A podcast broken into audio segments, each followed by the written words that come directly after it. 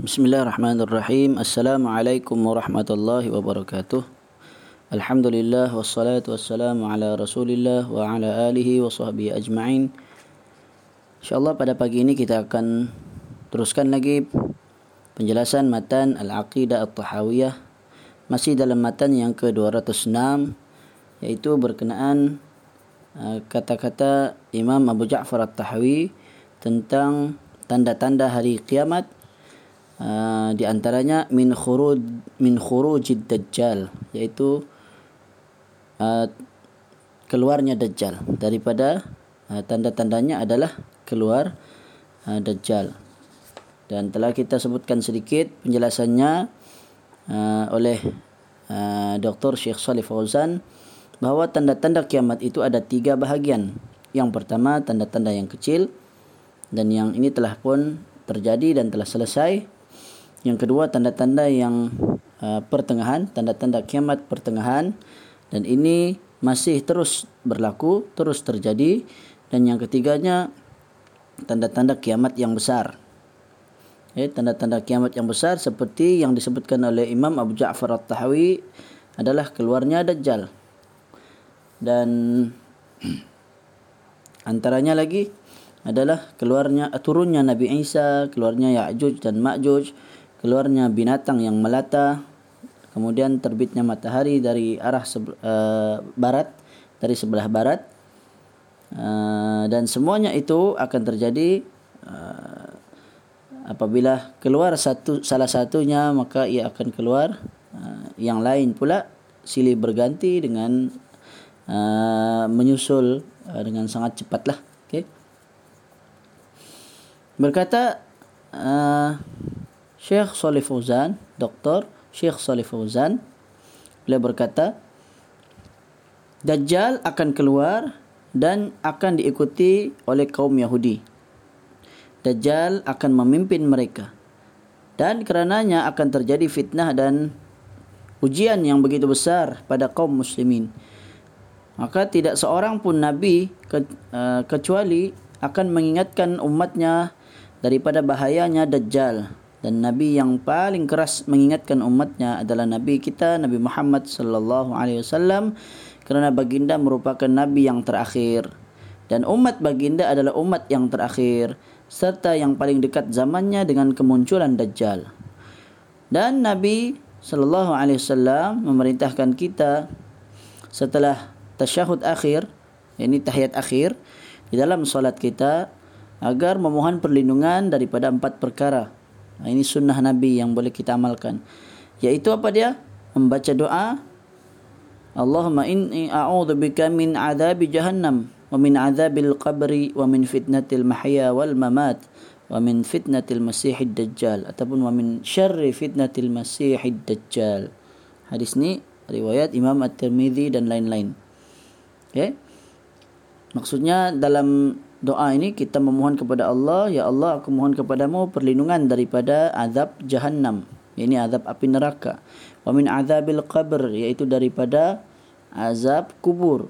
Wa min fitnatil mahya wal mamat daripada fitnah hidup dan mati dan daripada fitnah atau keburukan fitnah Masih ad-Dajjal. Telah kita sebutkan sebelum ini maksud al-Masih ya, yang dimaksudkan dengan al-Masih uh, kerana Al-Masih uh, bermaksud matanya terhapus ataupun buta sebelah matanya. Okay. Ada juga yang mengatakan uh, dinamakan sebagai Al-Masih kerana Dajjal ini berjalan dengan apa sangat cepatlah uh, di muka bumi ini. Okay. Dia akan berjalan dan tidak ada tempat yang dia tidak singgah melainkan uh, semua dia pergi kecuali dua tempat yang dia tidak dapat datang tidak uh, dia tidak dapat dat, tidak dapat masuk ke dalamnya iaitu Makkah dan Madinah. Uh, Okey. Kemudian macam-macam lagi lah yang telah kita sebutkan sebelum ini fitnah dia. Kemudian teruskan lagi kata Syekh Salih Fauzan, maka Dajjal adalah fitnah dan cobaan, ujian yang besar dan merupakan keburukan yang hebat. Ha, maksudnya ya, begitu sangat besar lah. Okay. Sebetulnya dalam hadis Nabi sallallahu alaihi wasallam mengatakan bahawa dajjal ini tanda yang pertama hari kiamat yang besar. Ha. Dalam uh, hadis lain pula mengatakan tanda pertama hari kiamat adalah terbitnya matahari dari sebelah barat. Dan maksudnya apa? Maksudnya uh, uh, Dajjal kemunculan Dajjal adalah tanda pertama tentang perubahan bumi, perubahan per, apa perubahan muka bumi manakala terbitnya matahari dari sebelah barat adalah peru, uh, apa ni uh, perubahan alam semesta. Nah, macam gitulah. Okay. Masing-masing adalah merupakan tanda pertama hari kiamat yang menunjukkan perubahan. Okay bagi dajjal perubahan bumi kan? bagi matahari yang terbit dari sebelah barat itu adalah tanda yang uh, pertama akan perubahan alam semesta. Begitulah yang dijelaskan oleh para para ulama. Uh, kata Syekh Salih Fauzan ketika itulah Nabi Isa akan turun maksudnya ketika Dajjal uh, telah keluar. Kan? Setelah Dajjal keluar barulah Nabi Isa akan turun dari langit dan dia akan membunuhnya di pintu Lut. Uh, di pintu Lut alaihissalam dan Allah akan melegakan kaum muslimin daripadanya. Nabi Isa alaihissalam kemudian akan menghukum dengan akan berhukum dengan hukum Islam sehingga uh, beliau maksudnya Nabi Isa adalah pengikut Nabi sallallahu alaihi wasallam kerana tidak ada tidak akan ada nabi setelah nabi kita dan tidak ada syariat setelah syariat Islam. Okey. Kadang-kadang ada orang keliru kan? Ada orang keliru ha, kenapa pula Nabi Isa turun? Ha, kalau Nabi Isa turun berarti Nabi Isa adalah nabi yang terakhir. Maka dijawab balik Nabi Isa turun bukan sebagai nabi yang baru melainkan Bahkan Nabi Isa menjadi pengikut Nabi Muhammad sallallahu alaihi wasallam. Ya, Nabi eh, Nabi Isa alaihissalam turun ketika solat subuh dan ketika itu Imam Mahdi mengimamkan kaum muslimin. Kalau dialah uh, yang uh, menjadi nabi yang baru ataupun membawa syariat yang baru, uh, sudah tentu dia yang akan mengimamkan, tapi sebaliknya dia pula menjadi makmum. Ha, bahkan di dalam kitab-kitab para ulama ada yang membahaskan menjelaskan bahawa ha, bahkan setelah itu Nabi Isa juga akan berkahwin kemudian Nabi Isa juga akan ha, menunaikan haji. Okey. Saya sambung lagi. Kata Syekh Salih Fauzan pada waktu itu pula akan keluar Ya'juj dan Ma'juj. Maksudnya pada waktu Nabi Isa telah ada. Ha, ketika Dajjal telah pun mati dibunuh oleh Nabi Isa, maka ketika itu pula Ya'juj dan Ma'juj akan ha, keluar.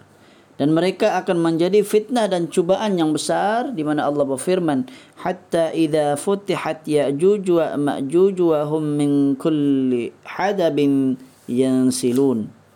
Hatta idza futihat Ya'juj wa Ma'juj wa hum min kulli hadabin yansilun. Maksudnya, sehingga apabila dibukakan tembok Ya'juj dan Ma'juj dan mereka turun dengan sangat cepat dari seluruh tempat yang tinggi. Surah Al-Anbiya ayat 96. Okay. Mereka adalah suatu umat dari bangsa manusia yang hidup pada zaman Iskandar Zulkarnain yang membangun membina tembok penutup untuk mereka.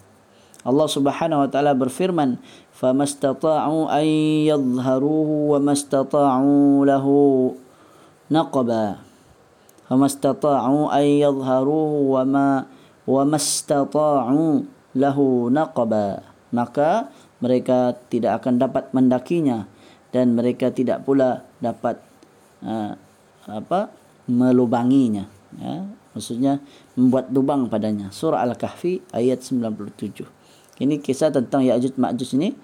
Mereka ni sebenarnya telah lama ada.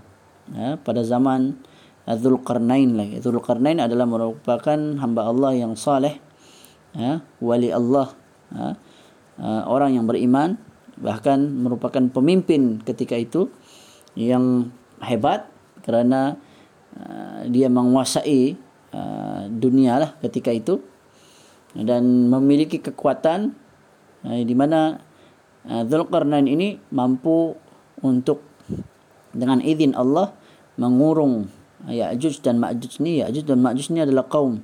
Maksudnya mereka ni manusia. Ha? tapi mereka ni tersangat ramai banyak sekali. Mereka dikurung mereka dikurung di antara uh, dua uh, gunung atau dua bukit uh, lalu ditutup dengan uh, apa? Dengan besi tim, timah ataupun tembaga uh, yang mana mereka tidak dapat keluar daripadanya dengan izin Allah. Okay. Dalam hadis yang sahih dalam hadis Bukhari panjanglah menceritakan tentang Ya'juj dan Ma'juj ni setiap hari mereka silih berganti cuba untuk mengorek ataupun membuat lubang.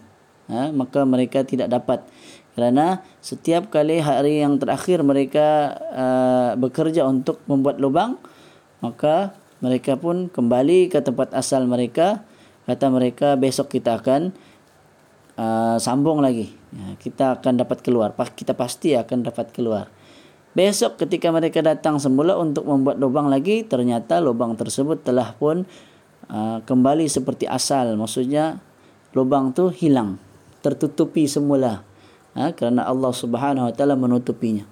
Sehinggalah pada hari tiba masanya, yakni setelah uh, Dajjal telah pun tidak ada lagi ataupun telah mati dibunuh oleh Nabi Isa alaihissalam maka sampai pada waktu ketika itu Allah tentukan takdirkan mereka ni Ya'juj dan Ma'juj ni tidak beriman. Tapi ketika itu Allah takdirkan mereka mengucapkan ketika hari yang terakhir mereka ingin keluar mereka mereka berkata marilah kita pulang besok dengan izin Allah ha, ketika itu kebetulan mereka sebut insya-Allah dia kata ha, besok pasti kita akan dapat keluar. Ternyata besoknya ketika mereka datang, lubang yang mereka telah buat itu masih ada seperti biasa. Sehingga akhirnya mereka sambung, mereka korek dan mereka dapat keluar. Okay. Demikianlah dalam kisah yang disebut tentang Ya'juj dan Ma'juj yang panjang diceritakan di dalam uh, Sahih Al-Bukhari.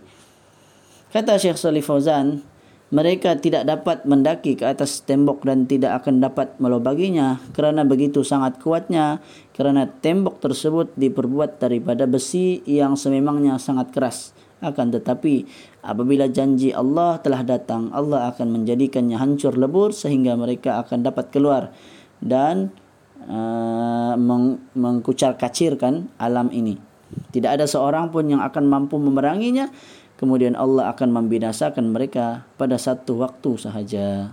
Okey. Maksudnya ya, sama juga masih dalam cerita uh, dalam kisah Sahih Al-Bukhari uh, dalam kisah yang sama di mana mereka membuat kerosakan di muka bumi lalu orang-orang yang beriman serta Nabi Isa alaihissalam bersembunyi di, di di sebuah bukit ataupun di sebuah pergunungan di dalam gua ataupun ialah di dalam gua Uh, di sebuah bukit atau pergunungan. Lalu Nabi Isa menadah tangan berdoa kepada Allah untuk meminta agar menghapuskan Ya'juj dan Ma'juj. Akhirnya Allah pun hapuskan mereka dengan uh, sekelip mata sahaja. Dengan mendatangkan ulat-ulat ataupun kuman-kuman yang ada dari tubuh badan mereka sendiri memakan diri mereka sendiri. Ketika itu Ya'juj dan Ma'juj seluruhnya mati ha, mereka mati kemudian satu bumi ketika itu menjadi busuk dengan bau bangkai ataupun bau mayat-mayat Ya'juj dan Ma'juj. Lalu Allah jadikan turunnya hujan dan juga binatang binatang-binatang memakan daging ataupun memakan bangkai-bangkai Ya'juj dan Ma'juj ketika itu maka binatang pun menjadi gemuk dan sehat. Ha, kemudian dengan adanya hujan telah membersihkan seluruh mayat-mayat yang ada sehingga ketika itu bumi menjadi pulih seperti sedia kala dan Nabi Isa uh, hidup lama lah setelah itu sehinggalah Nabi Isa pula wafat. Barulah terjadi lagi uh, tanda-tanda besar yang lain. Okay.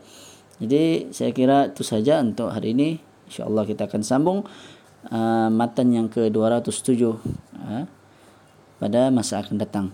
أقول قولي هذا وأستغفر الله العظيم لي ولكم وصلى اللهم على نبينا محمد وعلى آله وصحبه وبارك وسلم. السلام عليكم ورحمة الله وبركاته.